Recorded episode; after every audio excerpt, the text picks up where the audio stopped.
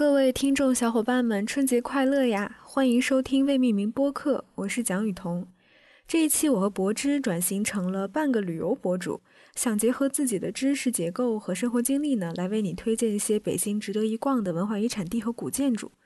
其实我和柏芝想要推荐的地方还有很多，考虑到节目的时长，本期的讨论主要是围绕位于北京中心的紫禁城和它周边的一些区域。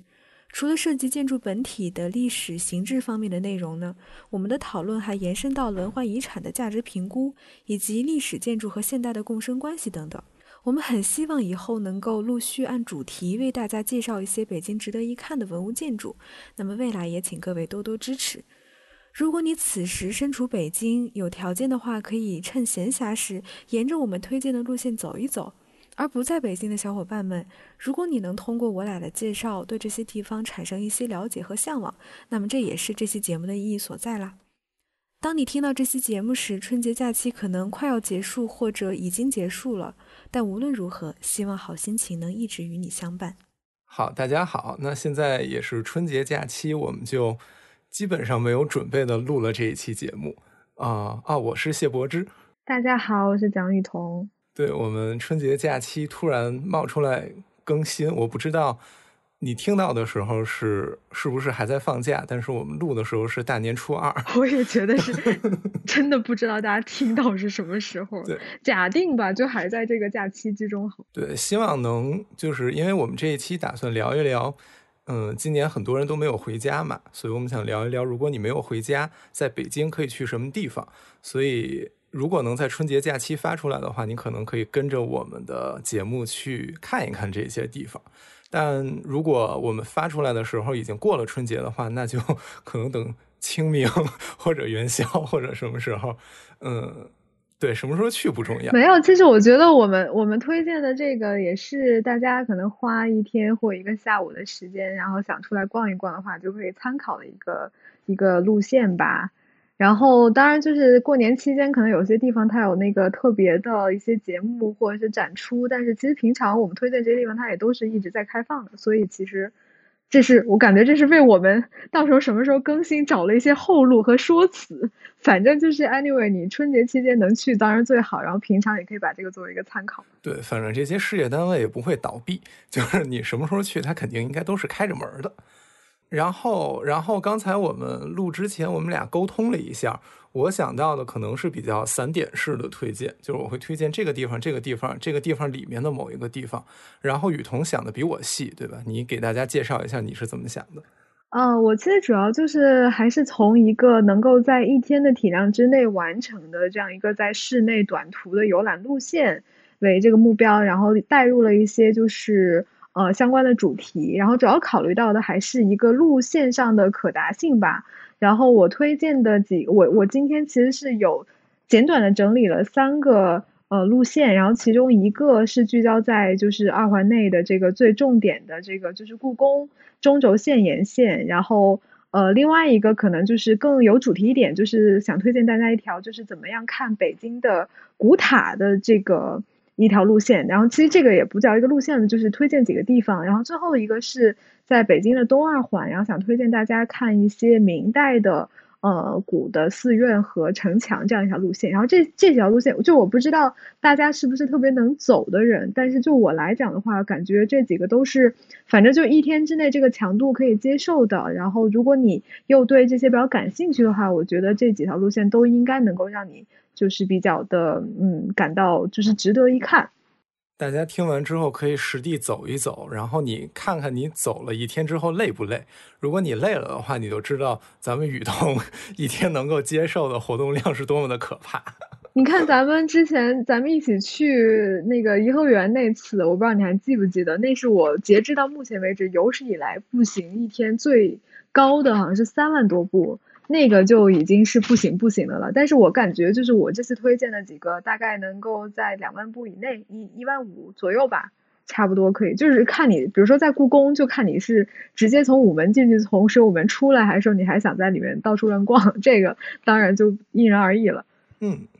好，那刚才我们聊完之后，既然是这样的一个情况，所以我就想。那就是以雨桐推荐的这三条线路为主。然后我既然我推荐的都是散点的部分，而且我推荐的那些散点其实也有一部分是包含在它的线路里了，所以呢就以它的这个线路为主轴，然后我穿插在里面插科打诨的去提一提我推荐的地方，然后抖一抖机灵。然后这一期节目大概就是这样，好吧？主要这个逻辑可能还是就从那个最中心往外辐射和发散的这样一个顺序吧。然后就咱们先从最重中之重的故宫聊起，因为无论你是在北京的异乡人，还是你就是北京土生土长的，其实故宫都是一个你可以值得一去再去的一个地方。嗯，然后当然就是呃，如果我们要详细的说故宫的话，可能这一期是聊不完的，可能办好多期都聊不完。但是我们今天还是想就是说，先把故宫放在我们这一次推荐的这些点的第一位。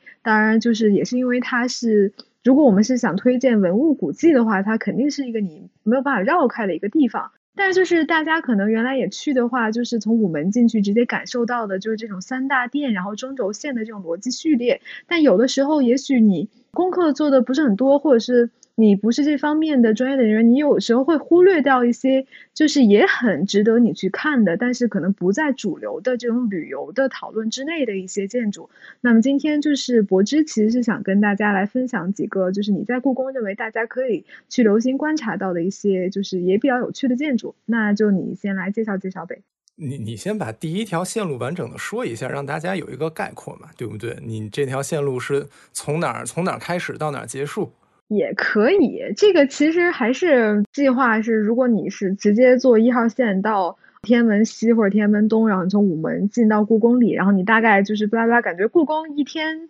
时间差不多，感觉就是半天是有点仓促的。但比如说你。玩了一天，然后下午三四点钟从故宫出来，然后你从神武门出去，然后你直接面对的其实就是景山公园。那么我认为就是景山公园是一个特别合适去就是体会它的那个落日余晖的一个场所。然后你可能就尤其是冬天嘛，我们天黑的又比较早，其实在在大概四五点钟你在那个景山逛一逛，然后就可以上去看日落了。然后从景山出来之后呢，我是比较建议你再去一个地方叫蜘蛛寺，然后可能我一会儿会再比较详细的。展开这块，然后从蜘蛛寺出来，你再沿着那个胡同直接往北走，其实你从那个出来，直接就到的就是那个南南锣鼓巷和荷花市场的那条街。然后，如果你是对一个就是什么小吃啊比较感兴趣，你可以直接去逛南锣。当然，就南锣它我就不说了，反正它是一个可能来北京的游客们都会去的地方。然后，荷花市场其实也是一个很火爆的那个旅游景点。当时可能时间也差不多到了晚上，然后你可以在那边呃看看夜景啊，然后。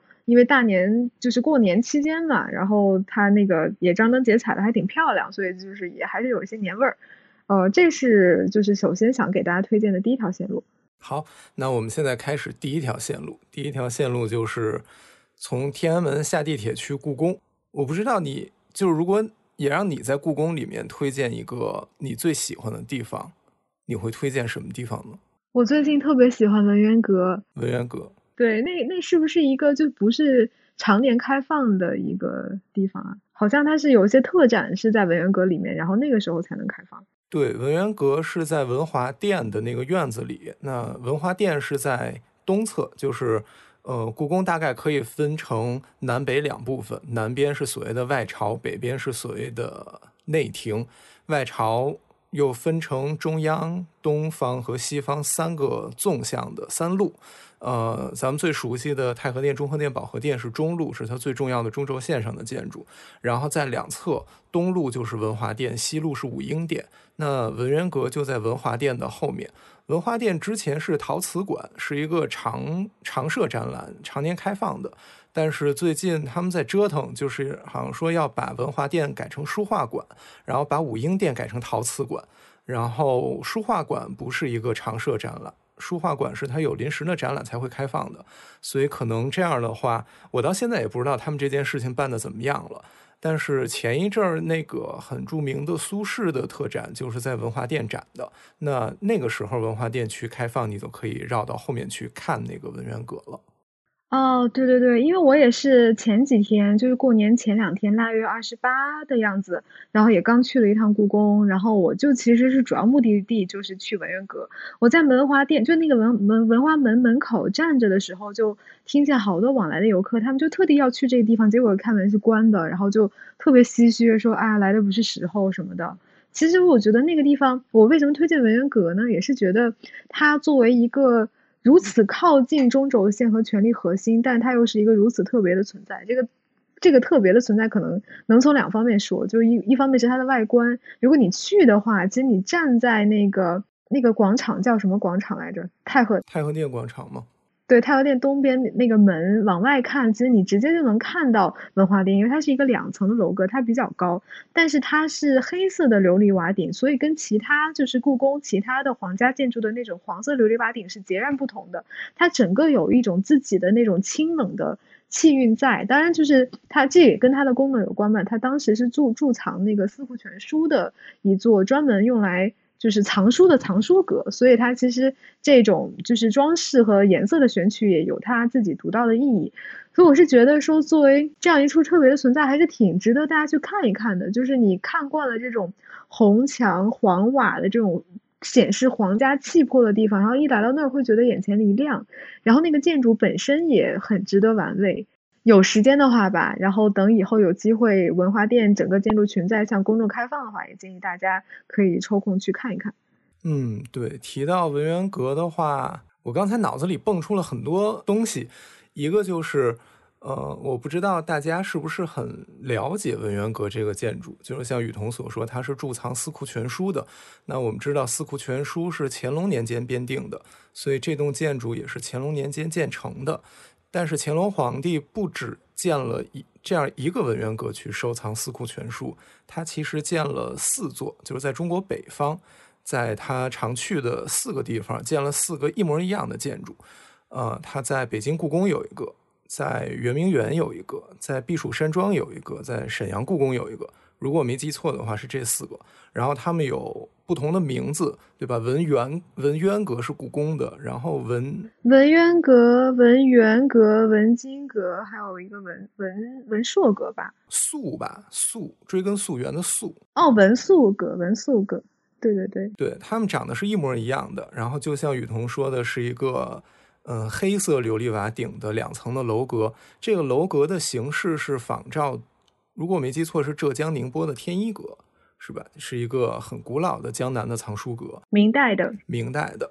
然后它用黑色的琉璃瓦，是因为在五行里面黑色属水。然后包括它的开间数也是六开间，就是合了那个“天一生水，地六成之”这一句话，特意用的是一个偶数开间，是很有意思的。嗯，这个是我想到的第一件事情。另外说一句，就是圆明园的那个已经不在了，但是沈阳的、北京的和承德的还在。所以如果大家感兴趣，可以去这三个地方看看，看看他们是 如何一模一样的。对，然后其实乾隆不是之后还在南方建了所谓的那个四库七阁，然后有先是建造了北四阁，然后还有南三阁。然后，但是南三阁好像现在除了是除了杭州的那个是重建了之后，其实剩下的那两座也都已经不存了。所以其实整个来讲，就是北方的这几个还得以幸存，然后文渊阁又是在紫禁城大内，所以就是不言自明，就是它的这个意义就非常的突出。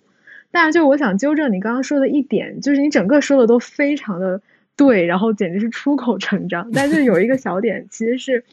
整个就是他们虽然就形制上乍看起来是一样的，但是文渊阁跟其他那几个有一个最大的不同，就是它的屋顶。哦，其他的那几座就是仿宁波天一阁，它都是用的那个那叫啥来着？悬山顶啊？哎，悬山顶还是硬山顶？我忘记了。对对对，硬山硬山。可能是硬山，就园林里面，其实就它本来天一阁是一座园林建筑嘛，然后它用的那个屋顶的形制比较低，但是文渊阁我觉得可能也是因为它是在大内的关系吧，它用的它是唯一四库七阁里面用歇山顶的。哇塞，我长知识了，我之前一直以为他们都是歇山，不是不是不是，然后因为现在本来那几座也不存，然后。呃，只是说我们有现存的这几座来看，文渊阁的确是唯一一座用用歇山的。然后在一些就地方志里面，可能看到就是比如说南方的那个什么文宗阁啦、文澜阁啊什么的，他们好像那个屋顶形制也都是比较低等级的，唯一就是文渊阁是歇山。哦，我刚才搜了一下承德的文津阁是现存的建筑，是一九五四年重建的。那我忍不住再去搜一下沈阳的那个，嗯，这个这个还是以前的。对，但其实那几个我都没去过，我只去过文渊阁。啊，我去过承德的那个。然后刚才说的这是第一件事，就是我想到了其他的几个。然后第二件事情就是，你还记得文渊阁边上有一个小亭子吗？嗯，那个碑亭。那个碑亭用的是盔顶。是一种不是很常见的屋顶形式，因为咱们比较常见中国古建筑的屋顶是一个凹曲面，就是它最上面的部分是最陡的，然后越往下越平缓。对，所谓反雨向阳嘛。对，这样比较利于那个水的排出嘛。但是比较特殊的就是文渊阁边上的这个亭子，它不是一个简单的凹曲线，它是一个盔顶，就像头盔一样，它的上面是一个凸出来的曲线。然后拐到下面又是一个凹进去的曲线，所以它的曲线是比较复杂的。对，好像这个也据说是整个故宫里面唯一的一座。然后一说它可能是为了容纳，因为它里面不是要容纳那个乾隆的那块碑嘛，然后那个碑本身体量就特别高，所以它这个盔顶是有利于就是提升整体内部空间的一个高耸感。然后这是一种说法，然后另另外还有一种说法，就是因为整个文渊阁它都是仿一个江南的园林建筑，然后其实盔顶的这种形制也是某种程度上是江南的特征。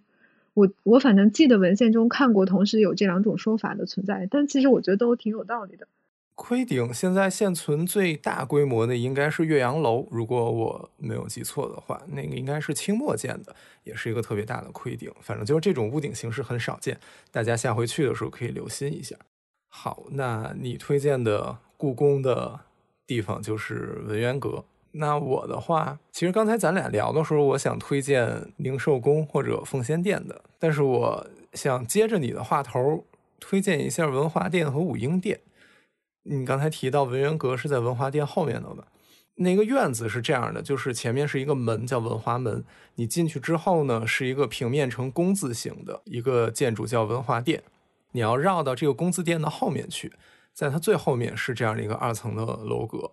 然后我为什么要推荐文化殿和武英殿呢？是因为这两个工字殿的格局，我们现在看到的格局，它那个工字中间的连廊，是一九一四年古物陈列所成立之后添加的。就是在清朝的时候，它并不是一个工字殿，它是一个前后殿分开的形式。然后是在一九一四年，我们知道清朝已经结束了。然后那个时候，故宫的南半部分，就是现在写着汉文匾额没有满文，就是匾额上没有满文的故宫南侧的这半区，划给了当时的北洋政府。然后他们在这个部分成立了古陈列所，来展览文物，相当于是中国国家博物馆的前身。然后应该是为了营造一个更好的展览环境，所以在一九一四年的时候增加了。这个武英殿和文华殿之间的一个连廊，武英殿和文华殿之间的啊不不，武英殿和文华殿这两个前后殿之间的连廊。但是其实很有意思，如果你去翻更早的图，比如说乾隆京城全图或者康熙时候有一个皇城宫殿衙署图吧，这两个殿中间是有连廊的，而且是一个有一个没有的。所以我记得很早之前的时候，我小小的查过一下这件事儿。应该是最早的时候，这两个是都有的。然后后来有一组建筑可能是烧掉或者怎么样，它毁掉了。然后在重建的时候没有建那个中间的连廊，就建成了前后殿。然后后来到清末的时候，另一组建筑也毁掉了。然后它再重建的时候也是没有建中间的连廊，也是一个前后殿。然后到一九一四年的时候，他们又新增加了两个连廊。我觉得这件事情是很有意思的一件事。那你说他们当时有刻意的去回归到一个比较早期的形制吗？我觉得是没有的，他们应该就是出于一个功能的考虑去做的。嗯，那就是阴差阴差阳错之间。对，因为而且我记得当时我搜到说是一个德国的设计团队做的，我也不确定，就是德国人是不是会找到那么早的资料，然后去把它做一个。对，而且我估计那个时候可能国内也不太具有这种文物保护这种。就是历史原状的概念。对，然后另外就是，其实故宫它是一个博物馆，所以它这一些建筑有一个很复杂的属性。它一方面是文物，你可以理解它故宫里的这些建筑都是这个博物馆的展品。但是另一方面，这些建筑同样也是作为展厅的建筑，延续着它使用的功能的。我不知道大家有没有去故宫的东六宫看过？就是东六宫原先是妃嫔居住的地方吧，它的一个格局就是一个前殿一个后殿，两边两个配殿。那个地方是用作展厅的，有金银器馆啦、青铜器馆啦什么的。其实如果你去看的话，这种格局做展厅是不是很舒服的？因为它一个店的面积也不是很大。然后它有前后两个店，你那一个展览劈成两部分，中间观众要先出去，然后再进到另一个房间里去，其实是挺别扭的。但是在武英殿和文华殿，它加了两个连廊之后，人就可以在这两个展厅里绕一个圈了，就相当于你的参观体验会好很多。之前是一个中国陶瓷史的陈列，它那个正殿里面放的就是从呃史前时期陶器开始，一直展示到明清。这样的一条线，然后两个建筑这样串下来，其实是很整的，然后也是很舒服的。当然，我不知道它那个陶瓷馆什么时候能修好啊？如果能修好的话，非常推荐大家去参观它里面那个陶瓷的展览。哦，所以武英殿现在也不是日常对外开放的，是吗？武英殿我最近去年这一段时间去，它都没开放，可能是它那个陶瓷的陈列还没有做好，我怀疑是这样的。就在你说话间，我查了一下那个乾隆京城全图，的确是那个时候是武英殿它的那个主殿和后面那个后殿之间是有一个明显的连廊，就是一个非常典型的工字厅的布局，然后那边就没有，然后而且这个时候就还没有那个文渊阁，可以看到文渊阁后面它其实本来的那个空间是一个是一个马厩吧，好像是。我也记得，好像有史料中记载，当时文渊阁那个位置，理论上来讲，如果它协仿天一阁，它应该是一个园林式的建筑。然后，其实天一阁它是有一个非常完整的园林序列，包括了有什么假山啊、水池啊，一些园林化的一些景观。但其实文渊阁它的那个，因为用地晋升实在是有限，我觉得它某种程度上是有一点类似于就是北海静清斋的那种手法，它在一个。呃，不是那么纵深向的空间中，然后增加了非常多的层次，然后让你把就是这个空间的体验的那个丰富度大大的提高了。然后，如果你绕了文化那个文渊阁的后面，其实它是有一层那个假山的。我不知道你有没有去过，我是前两天刚去，所以印象我没去过。对，前印象非常深刻。它就是它现在那个门挡在那个碑亭上，然后就是它那个碑亭那儿有个栅栏，然后从那个栅栏后面过去，绕到文渊阁的后面，它是一整片的那个假山。然后其实那种假山的错落嶙峋，它本身进深就其实非常的窄，但是就是它的那种假山的布局，让你又觉得它其实是在一个很短的进深之内，又创造了一个非常丰富的空间，就是也是它在一个用地局限的情况下，然后去更多的容纳一些嗯园林化的元素的一种手法。我惊呆了，在你说这句话的时候，我越说越觉得值得去。我打开了百度地图的卫星图，我发现这个后面居然是有假山的。我去过这么多次，我都不知道它后面有假山。你可能就是因为它碑亭的整个这个界面，它其实是把整个建筑的立面就是填的还比较满。如果你不仔细看的话，你其实你是可以注意到，在文渊阁的西部，它有一有一部分的假山。然后其实那个就是后面的假山这样绕过来，然后呢，它其实是在立面上有一点点点缀，然后它前面不是有个水池嘛？其实我个人认为它也是把一种园林化的空间，又通过一种规整化的手法呈现在一个就是这样子一个比较敏感的一个位置，所以它又不能说完全的自由，但是它又不能说放弃掉天一阁中很多重要的组成元素，然后它用的是这种处理的方法，所以真的是挺有意思的。对，因为你刚才说园林的时候，我想到的其实是避暑山庄的文津阁，是文津阁吧？它那个就是一进门就是一个假山在前面挡着，然后有山洞，然后你绕到山的后面，其实是那个楼阁，那个应该是它原本应该有的样子，对吧？好像说那个是写仿天一阁最多的吧，或者说也是最完全的。对对对对对。但是按你说咱推荐这么半天，现在那地方可能也不开，开了的话假山可能也进不去。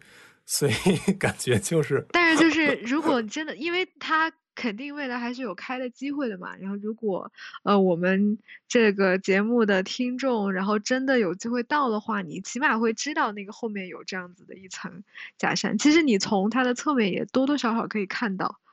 所以说，我觉得知道了总比不知道好。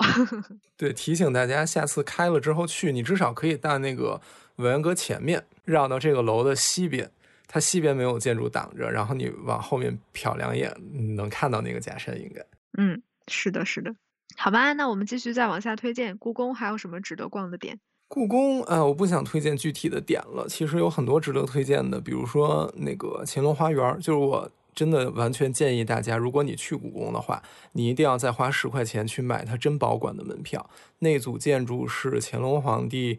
预计他退位之后居住的地方，所以他是很严格的按照一个外朝内廷的格局去建了。那组建筑叫宁寿宫。嗯，但是他退位之后一天都没有去住过，这是另外一件事儿了。那个地方很值得一去，那里面的花园也非常的好，那里面的戏台也非常的好，那里面的房子也非常的好。但是我觉得时间也不是很多，也不想展开讲。但是，呃，我想提醒大家关注一些点，比如说，我不知道你啊，就是如果让我去给大家介绍故宫的话，我经常不知道从何入手，因为它可以切入的点实在是太多了。你可以讲建筑单体。你可以讲建筑的等级和制度、建筑的颜色等等这些东西。可能我最近想提醒大家关注的就是它室外的院落的一个尺度，就是你人站在太和殿广场上，你去感受一下你广场上的你和广场周围建筑之间的关系，你看到的建筑是什么样子的？那个建筑的哪些部分最吸引你？然后你往后走，你走到乾清宫的院子里，因为太和殿在以前是一个举行大朝会的地方，然后乾清宫是理论上皇帝的寝宫。你走到乾清宫的院子里，你站在他那个院子的甬道上和庭院里面，你再去看这一些建筑，然后去感受这个建筑你关注到了什么，这些建筑和你之间的关系是什么样的，它的尺度是什么样的。然后你再走到西六宫，西六宫现在是原状陈列。就是它还是按照清朝的一个状况去做的，所以那个地方的变动很小。你再站在那个院子里，你去看周围的建筑是什么样的，你去看它的陈设，你去看包括它的植物，然后你看到的那个建筑的色彩和它用到的装饰是什么样的，其实你能感受到。不同的功能，就是这些建筑为了满足不同的功能，它做了不同的空间上的营造。那这种营造其实是我们在参观的时候值得用心去感受的。嗯，我想说的就也就是这一件事情了。哦，我想问一下，您刚刚提到建筑的植物，这个植物具体是指它的一些小型的盆栽，还是说它周围的那些树木？然后我是想问说，我们现在看到的这个植物的这种样貌。还真的是当年它所呈现的一个状况吗？啊，我刚才说的植物不是这么复杂，是一个有和没有的问题。因为你在你在太和殿的广场上和你在乾清宫的广场上是没有植物的，是没有树的。对对，但是你在东西六宫的时候，你就能看到树了。对，因为。但这又是另一个问题。我为什么会想说这件事儿？是因为很多导游都会告诉你说，太和殿广场上不种树是为了怕刺客藏在树里。但其实不是这样的嘛？就是你想，你为什么要种树呢？对吧？你故宫在盖的时候肯定是一片平地上盖起来的，所以种树是一个刻意的行为。那你当然就是要问，这里没有树，那为什么要有树呢？就是当时的人为什么要种树呢？对吧？就涉及到这些问题了。那刚才我强调的那种尺度和感觉，其实能够解答这个问题。就是他们在那样的场合，希望体现的是那样的一种庄严肃穆的感觉。然后你站在那个广场里去看那些建筑，你感受到的是什么样的一个氛围？然后你站在西六宫的院子里去看那个建筑，感受到什么氛围？然后它边上有树，这个树会给你什么样的氛围？所以这个问题就迎刃而解了嘛？就并不是太和殿广场上。为什么不种树，而是为什么要种树？对，是这个意思。啊，有道理，有道理。对，当然，当然，你说的植物，我也不知道它现在的树跟以前是不是一样的，这一点我也没有考证过了。不过，就是单纯从那个我们自己非常感性的感觉，就比如说你在慈宁宫花园看到的那种。植物苍翠的苍松翠柏给你的那种感觉，和你在比如说在建福宫花园或者在御花园给你的那个感觉是完全不一样的。我特别承认你说的，其实植物能够很大程度上的去影响你对这个空间的体验。然后我其实主要还是想吐槽一点，就是我们其实介绍的这个体量也够大家可能转个一上午加半个下午了，但是就是我总觉得故宫没有一个特别能够让你。嗯，歇个脚，然后去吃点东西的地方，就是它没有一个，当然就是有冰窖，然后它可能那个就是太和殿广场那附近有一些吃的，但他们要不然就在排队，要不然就死贵死贵的还不好吃，这当然是我的 个人的那个一点主观的吐槽。然后反正我就觉得我在故宫还不如自己带干粮，但是其实还是我真的觉得它应该就是在饮食上面再稍微的再搞一搞啊。对，这真的是国内博物馆的一个大问题，就是你在国内博物馆就很少看到那些餐厅什么的。那这个时候我就想很想推荐博物志的一期节目，就是怎么说，我们可以说我们的有台博物志吗，就是人家愿意被我们称为有台，只要他们不介意，我觉得我们这边就毫无问题。对 我们这边肯定是不介意。好，就是我们的有台博物志在很久很久之前出过一期节目，叫在博物馆也是要吃饭的。我我搜一下，那是第几期？哦，是很久的一期，是二零一五年的十一月二十号，第十六期。逛博物馆也是要吃饭的。哎，说明是六年过去了，这个状况还是没有改善。非常没有改善，而且其实最可怕的就是我听了这一期节目，很久很久之前听了这一期节目，我才意识到，哦，原来逛博物馆是可以有在一个餐厅里面好好吃饭的选择的。因为真的，我从小到大逛博物馆都是默认这个地方没有吃的，没有喝的，没饭吃，你要自己带东西。对，然后要么你就饿着肚子。其实我觉得冰窖也算是一个尝试，它这个概念也挺好的。然后我觉得它里面的装修啊什么也还蛮有特色，但是就是它那个菜品，就是你都已经把这个场地规划出来了，但是你的菜品却还是一种就是。非常敷衍的那种套餐的形式，然后他都取一些很耸人听闻的什么名字，我记得有什么大概这么一说，好像什么娘娘红烧肉啊什么的，然后上来就四个小碗，然后呢有一个碗里面全是米饭，然后有一个碗里面就有两两三块那个肉，然后剩下两两个碗都是菜，然后就是那种就是简单的沙拉，可能就是都没烹饪过的。然后齁贵，就死贵死贵，然后可能这样子的选择大概有个三四种就没了，就还是那种份儿饭的形式。我就说你为什么不能够花点心思在你们这个，因为味觉也是你对这个旅行行程体验的一个非常重要。就像我这样的吃货，我特别看重我在什么地方吃什么，但是我非常愿意去故宫，但是我一想到我在那边待一天，但是并没有什么可吃的，我就觉得非常的挺挺失望的吧。然后当然也，它还有一些就是 cafe 呀什么的，但是就你要不然就排队，要不然它就什么东西都卖光了。然后你要是选择在那吃饭，你恨不得得排半个小时以上的队。对，其实现在你就说人数来讲，它现在那几个餐厅，冰窖有一个，然后东边出了景运门，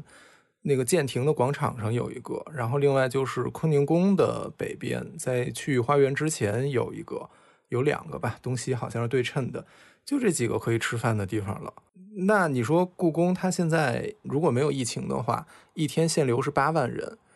那你就打个对折，也是有四万人要吃饭的。对呀，我觉得是有大部分的人都愿意在那边花多余半天的时间去好好的体验的。对，但是这些地方显然就这些餐厅显然从数量上就没有满没有办法满足。这么多人的一个吃饭的需求，另外就像你说的，它那个套餐卡在一个特别不当不正的地方。你说它贵，它确实也是大几十块钱，但是你说你花大几十块钱吃到的东西呢，好像也就性价比非常不高。但我觉得也有必要替故宫说一句话，可能也有可能是因为就文物建筑它就是有很多消防的这种规章制度在。尤其又像故宫这样子重中之重的地方，它可能就是在发展餐饮业上面受到很多的限制吧。然后，但我觉得它还是好好的可以搞一下冷餐啊，不用让大家全部都排队在那个咖啡馆前面排长队在那边等三明治什么的，还是有一些更好的解决办法。但是其实你你说这件事，你还记得大概十几年前，故宫开了星巴克，然后这件事情被骂翻天吗？那我我是听你说过，十几年前的事儿我都不太有印象了。就是可能就是零八年左右的事情，故宫里开了一家星巴克，然后这件事情被骂翻天。当然，我我不知道现在怎么样啊，因为前一阵故宫里不是开了个瑞幸嘛，但是我现在看瑞幸也没了。哦，是吗？那个瑞幸咱俩还吃过呢，真的是等半天，等了好半天，等半天也没地儿坐，然后咱们是坐在舰亭的那个那个台基上吃的。对，所以就还是希望，当然也不是故宫了，就各大博物馆能够就多考虑一下观众的吃饭问题。那行吧，故宫这个事儿差不多，当然也是非常浮皮潦草的，呃，介绍了几个小点。然后我觉得，当然以后看我们的那个状况吧，然后有必要的话可以再专门单开一期聊故宫。很多事情暂且按下不表，我们就继续往北走。就是假设你在故宫已经转完了，然后大概是一个下午三四点钟的光景，然后你从故宫神武门出来，然后绕过一堆就是强行想要拉你去什么长城一日游啊，什么 那种那种小小贩啊，然后你从比如说景山西街，然后往北走，然后呢从景山的西门，然后就可以去景山逛一逛。我为什么推荐景山呢？当然，这可能是一个我的执念。当然，就景山的建筑也非常的值得看啊。但我其实主要想推荐的点就是，你可以一进去就上到最高的那个山上，然后呢，在山的最顶端的那一座建筑叫做万春亭。万春亭是我小的时候特别经常去的一个地方。然后有的时候就是，比如说读初中、高中的时候，然后作业压力特别大，然后下午。呃，放学，然后时间还早，就会让我妈带着我去景山，然后看看日落，然后登上那个地方，然后你整个俯视整个北京城，然后你就其实它那个位置非常好，就是你在东西南北四周都能看到标志性的建筑，比如说，当然往北看，你直接看到的是神武门，然后神武门前的广场，然后整个里面故宫的一个非常宏伟壮观的一个鸟瞰鸟瞰的视角。往南看，这是。哦，不好意思，对，往南看，然后往北看呢，就是当然就是现代化的那些，就零八年之后就有鸟巢啊、水立方那些，好好像是都能看到吧，我忘了，但就是起码那个那个盘古大观，那坨翔和那个大钉子，对对对。对不起，我不是很喜欢那两个建筑。我本来还想用它的那个学名，就是盘古盘古那个楼。然后我我一般都管它叫那个高压锅盖儿什么的，反正就我们都知道我们在说的是哪个。对，就是它，那也算是一个就是北京标志性的建筑吧。然后那两个大钉子，然后往西边看呢，你是近处可以看到琼花岛上的白塔，那个非常清楚。然后再远看，如果天气比较好的话，是能看到远远的那个西山，甚至我忘了是不是能看到那个定都峰的那个尖儿尖儿呀。好像是，如果就是真的是空气条件特别好，然后你视力又碰巧还不错的话，然后往东看的话，就是可能早年间就是央视那个大楼，这在此我也不引用它的那个。你比较文明。就是我我只我只 refer 它的学名啊，对，央视大楼。然后这几年又更重要的一个地标就出现了，就是那个中国尊。中国尊，对，中国尊。然后就其实它的四面都非常的有的看，然后你其实可以在站站在那边，然后就是绕啊绕，绕很久，然后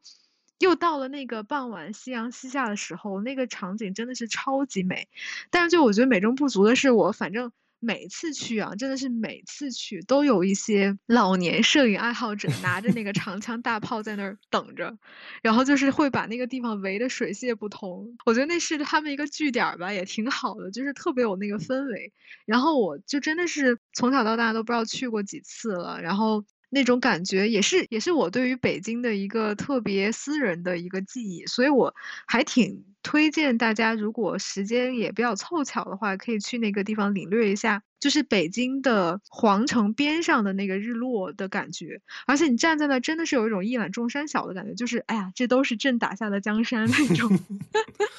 然后觉得说，你之之前心里面那些烦心的事儿，可能都不是事儿。然后景山还有一些其他比较重要的建筑，那就你来给大家介绍介绍。景山其他重要的建筑，可能最重要的就是它北边的寿皇殿了嘛。那一组建筑，你如果可能三四点去的时候，它已经关门了，所以可能你要是想进去看的话，得在下午三点之前到。呃，那组建筑在之前是被北京市少年宫用着的，然后最近几年才都腾退重新开放。它是也是乾隆皇帝的时候。建的一个格局非常完整的，用来供奉清朝皇帝皇后画像的这样的一个地方。这组地方如果要说的话，其实时间就会比较长了，我也不想说太细。它那里面现在也做了一个展览，如果大家感兴趣的话，可以去看一看。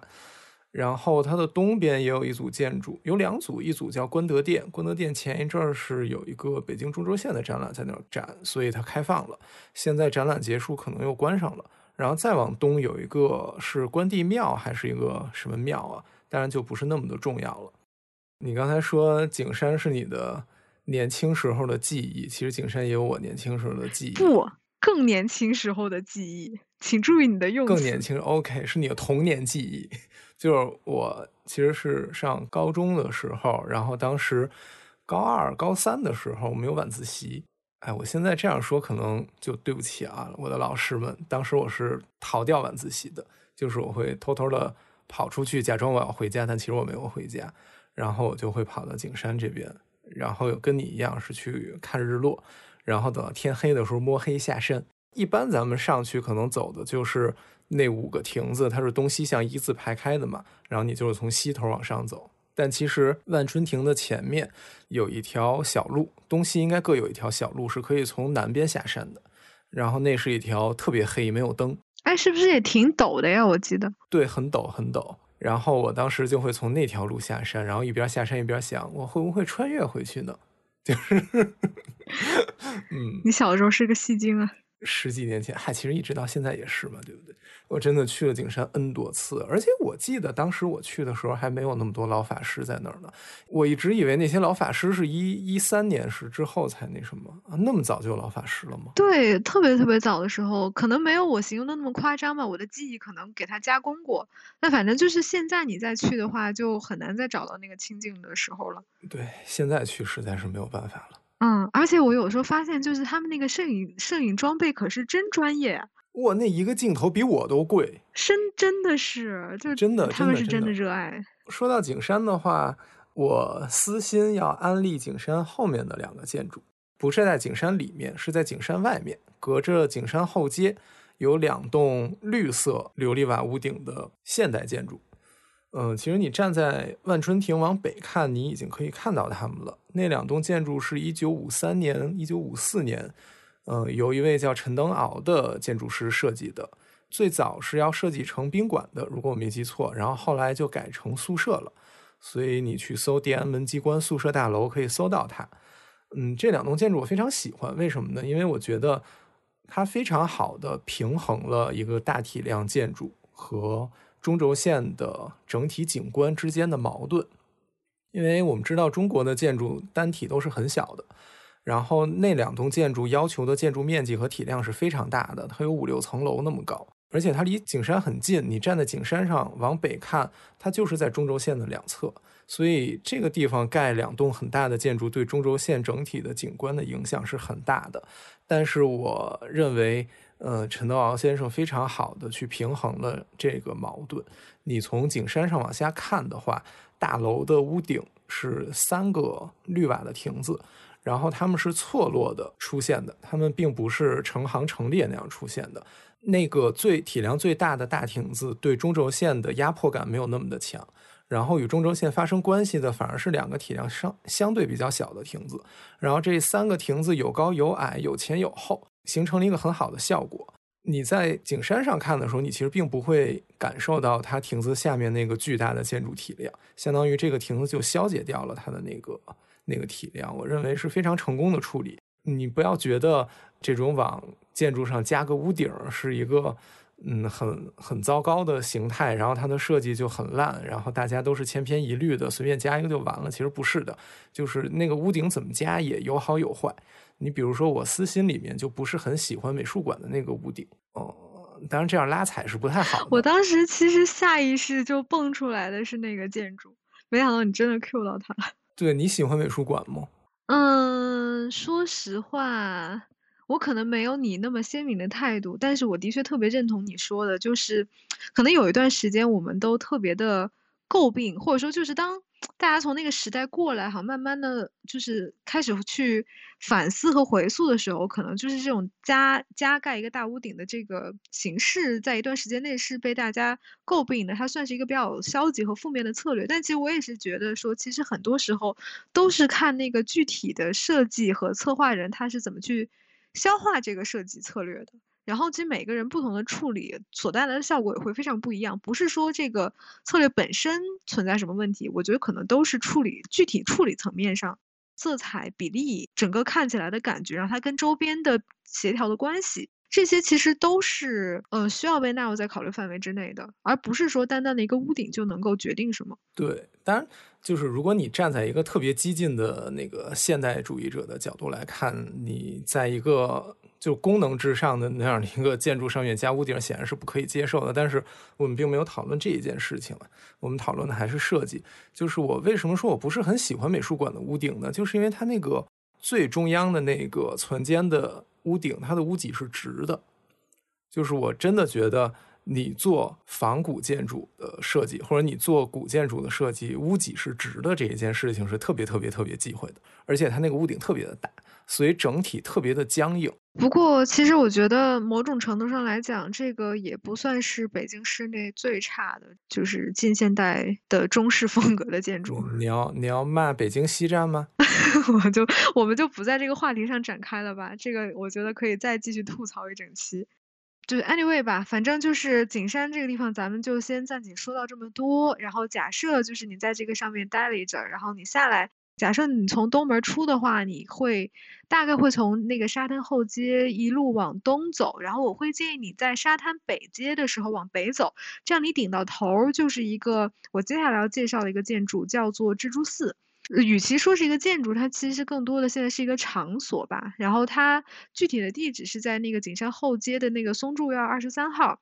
蜘蛛寺这一组建筑，它一说是建于乾隆年间，然后一说可能更早建于永乐年间。它是一座藏传的佛寺，就它原来是一座藏传的佛寺。然后其实曾经这个位置也不光只有蜘蛛寺一座，它其实是法渊寺、然后松柱寺和蜘蛛寺由东向西共同组成的一组古建筑群。然后曾经是。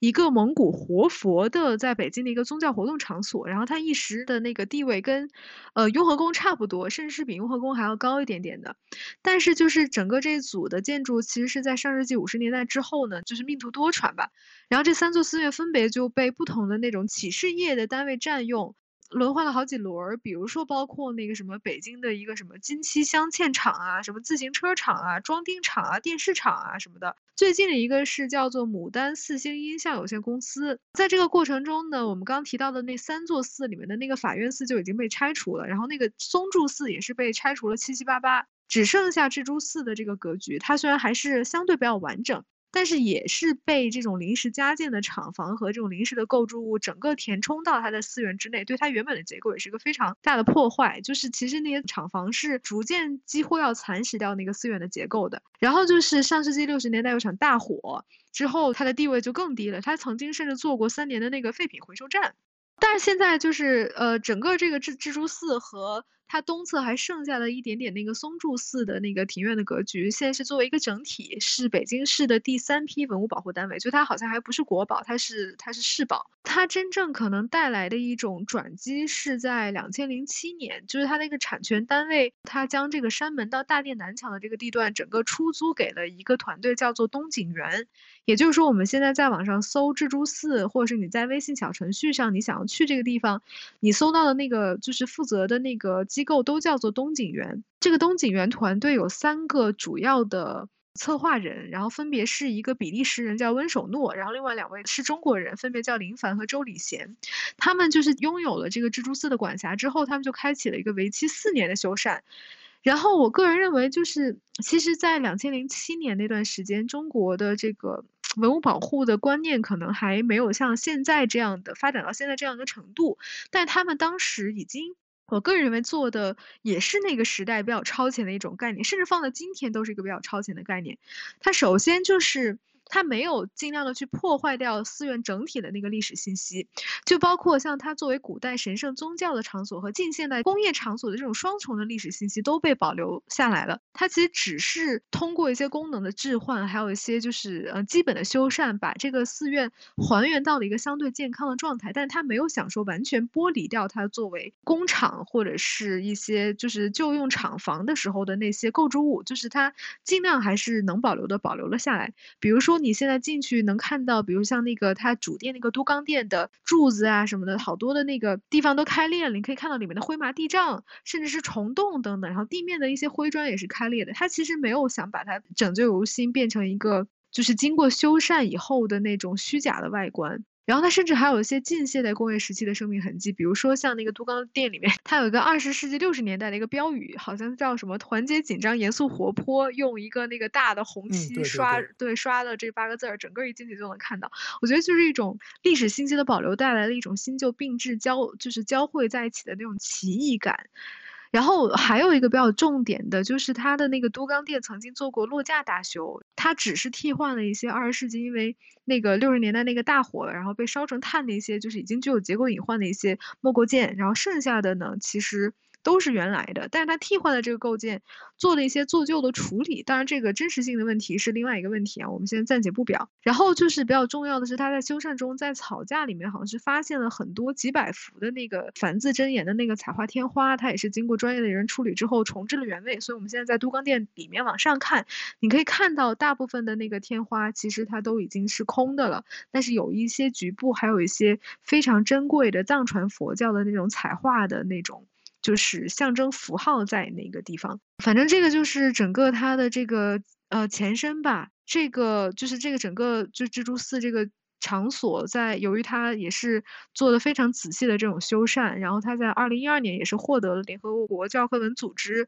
颁发的一个亚太地区的文化遗产保护奖。它现在整个这个场所就被策划为一个。非常具有一种场所精神和艺术气息的这么一个所在，然后其实你会觉得它的无论是古代的那个信息，还是近现代的信息，他们都在，但是他们之间并不冲突，而且每一个时代都是一种非常谦卑的姿态融入在这个场所之中，但是每一个都不是特别的跳出来，让你好像宣示自己就是那个场所的主角一样。它的业态之路也非常奇妙，就它那个里面有一个法餐厅，然后那个法餐厅好还是那个黑珍珠吧。好像也是那个米其林吧，它是那个后餐区是用天王殿改造的，然后剩下的那个旧餐区和厨房，它就是位于我之前说到那个工厂的厂房建筑之内，因为就是整个文保范围内是不需要明火的。然后我记得这里面还有个小八卦。他们一开始好像考虑过，在那个地方放四川火锅，然后就考虑到那个用电，然后用火的问题，还有那个味道的问题，实在是太破坏那个场所氛围了。所以他最后是考虑到做了一个高端法餐，因为你知道法餐它可能就是油烟也不是很高，然后也不怎么用火，其实跟那个整体的基调也挺契合的，而且它整个可能用餐的那个过程也是比较安静的吧。然后它空间的运用也非常灵活，比如说像那个多缸店前面的那个，它曾经就是一个厂房，然后其实这个厂房是占据了这个主店前面的那一块比较空旷的院落空间。如果你是从一个就是古代寺院的角度来看这个场所，那个厂房可能是需要拆掉的，但是它其实是保留了这个厂房的一部分作为那个办公的用房，然后拆除的部分是被改造成了一个水池，并且它那个侧墙还成为一个投影墙，在夜间的时候就是。渐渐的，就是那个暮色四合，它的那个投影墙就开始放一些片段和动画，然后都是一种就是非常抽象的，然后意识流的那种动画，配着那种非常有氛围的音乐，你就会觉得那面墙甚至成为了这个场所夜间的一个精神中心。然后现在就是它的这个状况，就是它的整个庭院啊、画廊啊，然后包括都钢店都是免费向游客开放的。当然，就餐厅肯定收费了。它可能就是还间歇的会定期举办一些像小型音乐会和其他的演出，那个是你需要提前买票的。但是就是如果你是作为一个就只是信步到处去逛一下的那种一个人，然后你直接进去，其实也有很多很可以看的地方。它那个里面其实我个人认为好像比较。出圈的一个比较网红的一个展览是那个 James Turrell 的那个日落的那个展。我们之前说在景山，你不是看到了真实的日落嘛？然后它这个地方是有一个日落的那种现代艺术展，其实是一个视觉装置。它也是在那个傍晚的时分，每周一和周五六日吧，然后在日落前二十分钟，然后你就进到它的那个里面的一个空间里面，然后就躺在那儿，直接可以看到天上的那个日落的那个效果。但好像它那个跟外面的那个日落没啥关系，它就是一个灯。James Turrell 也是一个比较著名的一个就是世界视觉艺术大师吧。这个就是我整个推荐的蜘蛛寺的这么一个嗯基本的状况，然后好像他在二零一五年的时候还陷入到了一点争议当中，就是当时有一个记者写了一篇文章，嗯，就是抨击说当时蜘蛛寺好像是这样一个文物建筑，最后被一个外国人变成了一个私人会所。但那个时候，就是一时间，就蜘蛛丝还被放到了那个风口浪尖上，好像还蛮多人批评的吧，给他们的那个打击也是蛮大的，好像甚至停业整顿了一段时间。但这个具体的缘由，然后内情，我当然也不甚了解啊，只是说有这么一场风波。但其实可能就是那个报道也比较片面，但蜘蛛寺之后也经过了一些调整，就现在它几乎是一个就是开放度非常高的一个状态，所以你可以直接走进去。啊，当然疫情期间可能你需要提前预约啊，这个我还不太清楚。但反正就是你可以不花一分钱，你就可以进去。它的庭院啊、画廊啊，然后一些常设的展啊，都是免费向游客开放的。而且就是它周围的胡同啊什么的，也可以逛一逛。其实你刚才提到一五年左右的那一件事情，我知道蜘蛛寺也是因为那一件事情才知道的，但是我其实也没有去很完整的了解那一件事情的前因后果了。但是我我也去过蜘蛛寺，我之前是有一个沙龙在那个地方办，所以我去那个地方，然后我还进到他，你刚才说那个都冈殿是叫都冈殿吗？就是那个方方的像亭子一样的建筑，然后那个地方给我留下的感觉就是和我们一般见到的文物建筑修缮的结果是截然不同的，就是它并没有。把它修得很新。如果你用最通俗的角度来说，就是它并没有修得很新。它修完之后，甚至看起来跟没修过一样。然后，如果说的多一点的话，就像你说的，它保留了更多的历史信息，就是它作为工厂的那一部分历史也被保留了下来。其实这件事情是更难的，就是你想保存住越多的信息，你面临的挑战就越大。可能一方面是你。工程上面，你工作中的问题，比如说你要留下那些贴在墙上的报纸，那你在修的时候，如果你认为报纸是无所谓的，你直接撕掉它就好了，然后你重新去做油饰就好了。但是如果你决定保留这些报纸，保留那些标语那些东西，那你在修缮时候所考虑的问题就不仅仅是。一个很简单的木结构建筑的问题了，对吧？还有包括这一些东西的问题。那这些问题可能会在，比如说我是一个一个工匠，我学到的标准流程就是一二三四五是这样的。但是你让我保留更多的东西，那可能就会影响到我的一二三四五的这一套工作。那我付出的思考，然后和我最后的处理可能就会变得更复杂。那一方面是这个问题。然后，呃，另一方面可能就比较远了，就是去决定保留哪一些东西和不保留哪一些东西。其实我已经忘了我最开始。最开始说的是什么了？对，但是 我觉得这个就 回到了那个重中之重，就是无论你对它采取什么样的策略，你一开始都是要基于你对它的价值评估嘛。对，只有充分认定它的价值，我们才能够决定要保留什么，不保留什么。对，就像你比如说，如果你认定它是一个佛教寺院的话，就像你刚才说的那一个厂房，它在这个庭院里，它占据了庭院里相当的空间。它是很突兀的，它挡住了那个都冈殿的一部分立面了，所以原本的寺院的格局被破坏了。那这个建筑里面，那刷了那个什么生动活泼的标语，然后贴了四九年以后的报纸，那这些东西其实。显然和他过往的宗教的主题是不同的，都是应该被剥离掉的。就是如果你把它定义成一个清代宗教寺院的话，那这些东西显然都是会对它的价值造成干扰的东西，都是要拆掉的。但是你如果从另一个角度来讲，它最重要的价值是它从清代一直发展到现代的每一个阶段的历史的痕迹的叠加，就是它重要的不是那一个寺庙。而是这个寺庙的历史，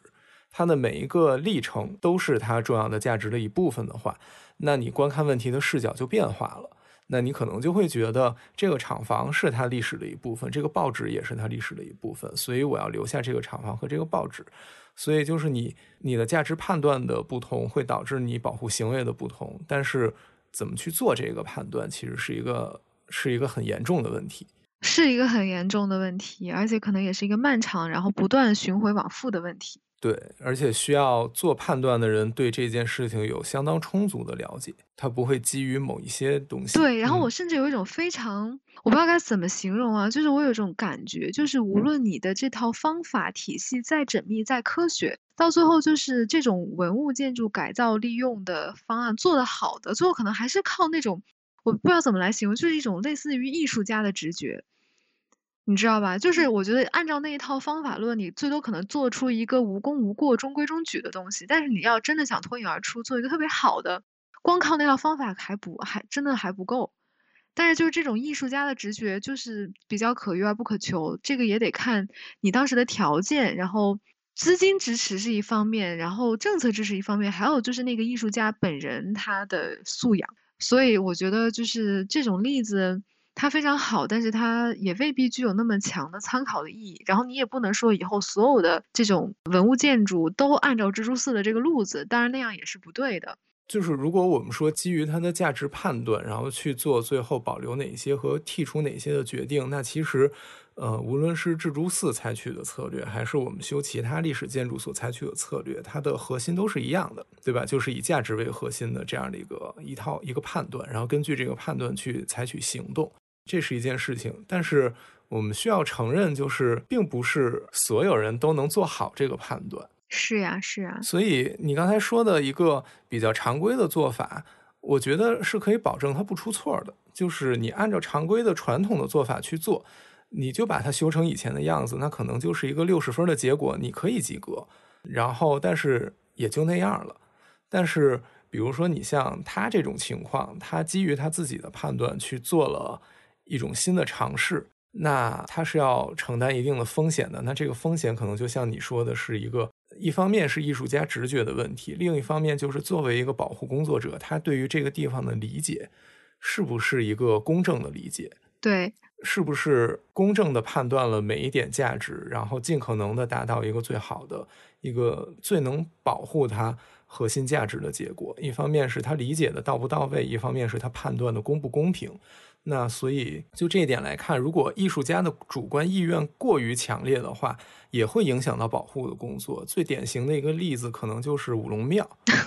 我刚想说，你要不要说五龙庙？对，因为五龙庙最那什么的一点，就是它把进入五龙庙的那个入口限定在了建筑的山面，就是建筑的侧面。我不知道你还记不记得，就是咱们沿着那条甬道进去。我记得，嗯，直接进看到的是他那个歇山的博峰的那一面。对，因为我当时去听讲座，就是因为建筑师觉得他去看到那个侧面的时候，给他留下了非常深刻的印象，所以他一定要把这个侧面呈现给观众，让你通过他的设计，你看到的第一眼就是这个侧面。但是，就是这种建筑建筑师的人格，在这个场所里面太凸显了。对，你可以这么说，就是他。这样的选择是不是够公正的？这件事情可以拿出来讨论。我并不是说它不公正，就是我现在说的所有问题都是我说的这个话的字面的意思。就是它，因为如果你什么都不做的话，你人上去之后，你可以自由的选择你观赏的角度和你看到的东西。但是他做了这样的一些限定，相当于就是他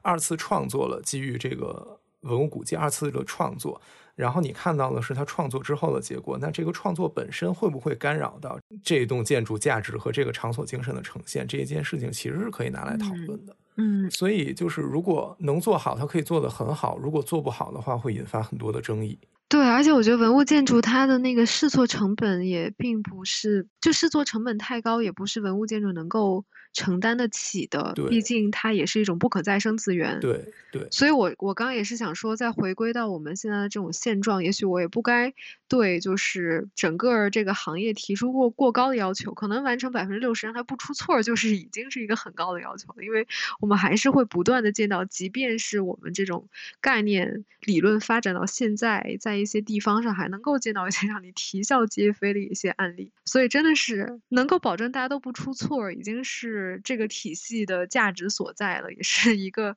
目前还是可以当做是一个目标吧。但是，但是你不要说的好像是这一个体系就是让它不出错一样。其实我刚才嗯还想说的一个点就是，我们在进行越来越多的尝试。就拿蜘蛛寺这个例子来讲，它没有去做所有的油饰彩画，对吧？它还是以前的那个很旧的状态。那如果按照我们传统的工作方式来说，你修一栋建筑，油饰彩画可能就是最先被铲掉，然后重新去做的。嗯，包括之前北京修的那一些故宫天坛颐和园，他们的油饰彩画都重新做了，那个是零六年左右的事情。对，其实历代就明清时期修缮，他们也是会重修那个油饰彩画的。哎，但是这有一个问题，就是我们今天的保护性质的修缮和明清时候的修缮有一个本质的区别。明朝和清朝人修古代建筑，他强调的是它的使用功能，所以他不会去认为它是一个嗯像历史书一样的这样的一个东西，它没有保护文物的意识。但是今天我们去面对它的时候，就是一个保护文物的意识，所以我们。今天的人和明清的工匠所占的基点就是不一样的，所以有的时候你可能会看到有人说，那今天的修缮也是在文物古迹上留下了今天的痕迹呀？那明朝和清朝人留下的痕迹是有价值的，为什么今人留下的痕迹就是没价值的？那这件事情的前提就是我们今天保护行为的出发点就已经和明朝和清朝不一样了，所以你不能拿明朝和清朝的那个说法来为今天辩护。然后我记得之前，呃，吕老师说过的一个很有启发性的观点，就是我们今天出于文物保护而进行的修缮行为，其实在某种程度上也是和明清那个时候很像的，也是体现着我们今天看待文物古迹的观点和在这种观点下我们采取的行为。那你如果站在更远的角度上来看的话，可能在他们看来，明朝、清朝人这也是我们的一种痕迹。对，这也是我们的一个痕迹。所以你站在这个角度上来理解这件事情就顺了。啊，说回来，油饰彩画这件事情，就是一个是我印象里历代帝王庙的那个正殿的背后有一个开间的那个俄方的彩画，还是以前的，没有重新做的。然后另一个我很确定的就是慈宁宫的背后，慈宁宫修缮就是近十年的事情，它背后北边所有俄方的彩画都没有重新做，所以我觉得我们也是在有越来越多的尝试的，嗯，然后我也希望这种尝试越来越多，因为其实我们说就是那一套传统的工作方法，并不一定等于我们今天的保护理论。那一套方法有那一套方法的历史严格，然后我们今天的保护理论有今天保护理论的历史严格。那如果建立在这一套保护理论上，我们刚才一直在讨论的蜘蛛丝的这种修缮，以价值为核心的修缮，其实是完全契合我们这一套保护理论的。只不过里面在操作层面有很多可以讨论的问题。我的观点就是，当你确保自己不出错的情况下，当你确保你能符合我们今天的保护理论的前提下，有更多的尝试。我觉得是一件好事儿，就是有尝试总比没有尝试要好，但前提就是你不能不能错的太离谱。对，不能做的太离谱。就像我觉得现在那个蜘蛛寺，整个它也是一个。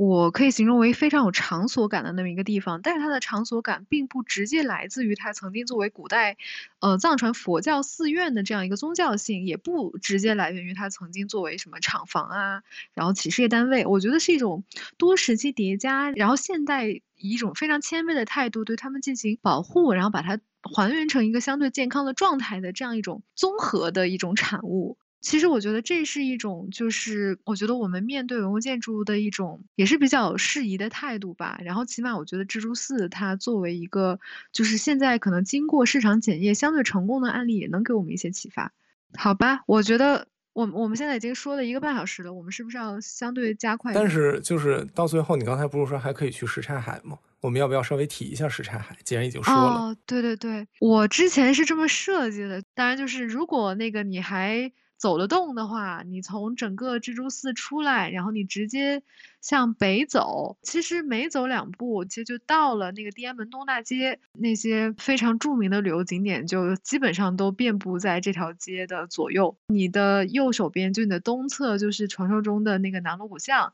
然后南锣鼓巷其实它也不光是一座巷啊，它其实从左边、右边都能够延伸出一些小小的一些。支线，比如说像什么帽儿胡同啊，然后菊儿胡同啊什么的，然后我觉得如果是没有去过的话，还是值得去一下。但是就是作为一个生长在北京的人，我不得不说一句，就是现在的南锣也已经不是 曾经的南锣了，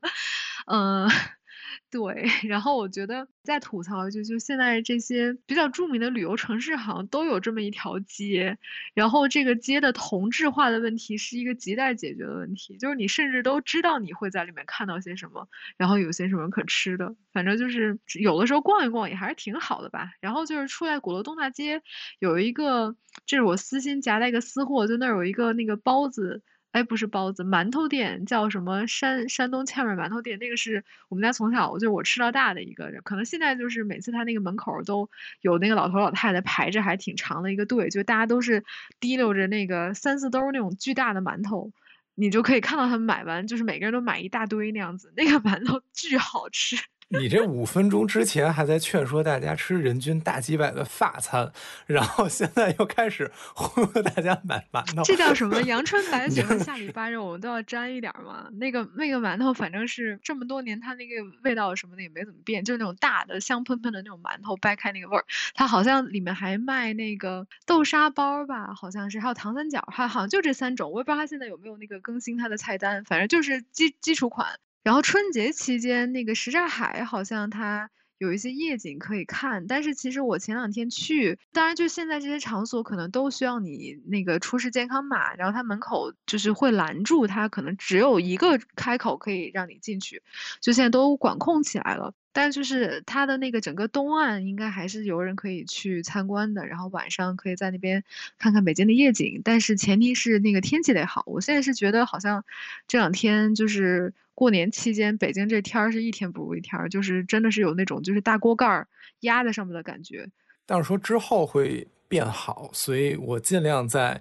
变好的时候把这期节目剪出来，可以让大家去看一看。据说过两天会变好，据说暂且相信吧。暂且相信吧。然后就是整个什刹海周围，它也有一些文物建筑，也是我觉得挺值得一看的。比如说像那个，当然烟袋斜街是一个经过之后整治过的，也是一条就是偏商业的一条有特色的街道，大家可以逛一逛，然后吃个串儿啊什么的。然后那个北海，呃，不是北海，就是后海的那个西岸，可以去看一下恭王府。然后恭王府也是，就是北京现在我觉得保护的不错的一处，就是清代的王府吧。它曾经好像还是那个和珅的住宅。然后我觉得我特别喜欢的是恭王府后面的那个花园儿。当然这次就不展开说了吧。就是如果你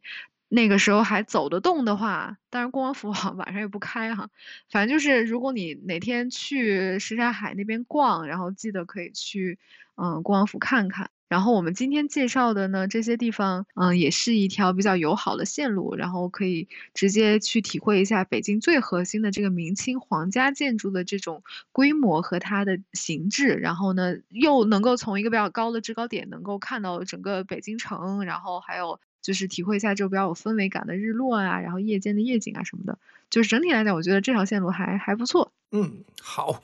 好，好，好，好，好，好。终于说了，终于，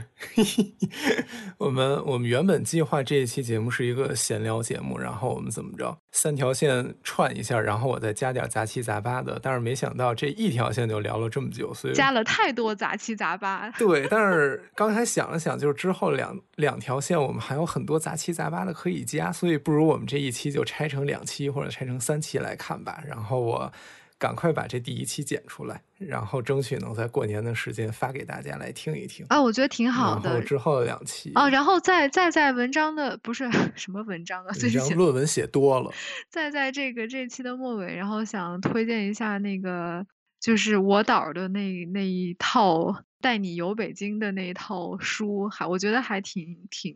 可看的吧，就当做一个工具书，就是那个北京古建筑地图。然后它分上中下三册，然后它是每一册开始它都会有一个特别大的一个地图的索引，然后你直接看到那个序号，按图索骥就可以找到，呃，它就是这个词条，这个建筑在书中的那个词条，我觉得可以当成一个就是这种百科书来用。然后它基本上把北京城内的这个。嗯，国宝，然后市宝都列了一遍，然后包括它的一些开放信息，然后门票信息，然后里面值得看的点，还有一些照片什么的，我觉得就是作为一个，呃，索引的话还是不错的。然后咱们今天节目里提到的这些地点，我也会把维基百科的链接放到文末。好呀，好呀。然后你刚才提的那个法餐厅的他们的那个运营团队的名字和他那个设计师的名字，你回头也发一下。然后我也把这块加进去。不过我觉得那个餐厅就不放了吧，省得那个有打广告的嫌疑。虽然说人家那种餐厅也不会，哇，咱们 咱们这算是。对，如果哎，如果如果他们能看得上咱们，送给咱们，比如说两个法餐的免费吃的名额，咱们还可以搞一个抽奖。哎，我多么的广博无私，并不是咱们两个吃哦，是吗？我本来还 想说咱俩去吃，然后拍一个 vlog，并不是咱们两个吃。行行行行，想啥呢？嗯，以后也许可以啊，但反正现在我觉得，对，嗯，最好可以。人家只要不告咱们那个什么蹭他们的热度就好。反正 anyway 吧，大家知道，如果那个想去找的话，你直接搜一下，或者你直接在地图上就能看到那个餐厅叫啥。啊，这个就咱们就不用再 Q 它了。OK，那咱们就今天就这样，然后最后祝大家新春快乐。希望就是你听到这条祝福的时候，我们还在春节期间内，大家还没有在一个上班和上学的状态。对，就是我们现在发出的春节祝福还是有效的。祝大家，哎，我现在拜年都不会说吉祥话，只会说祝大家新年快乐，身体健康，万事如意，牛年大吉，牛年大吉，牛气哄哄，论文必过。论文必过。那就嗯，上学的论文必过，工作的发大财，好吧？嗯，然后理财的股市全线飘红，可以，可以，可以，可以。比较重要。嗯 好吧，那就这样，嗯，好，那谢谢大家的收听，拜拜。谢谢大家，拜拜。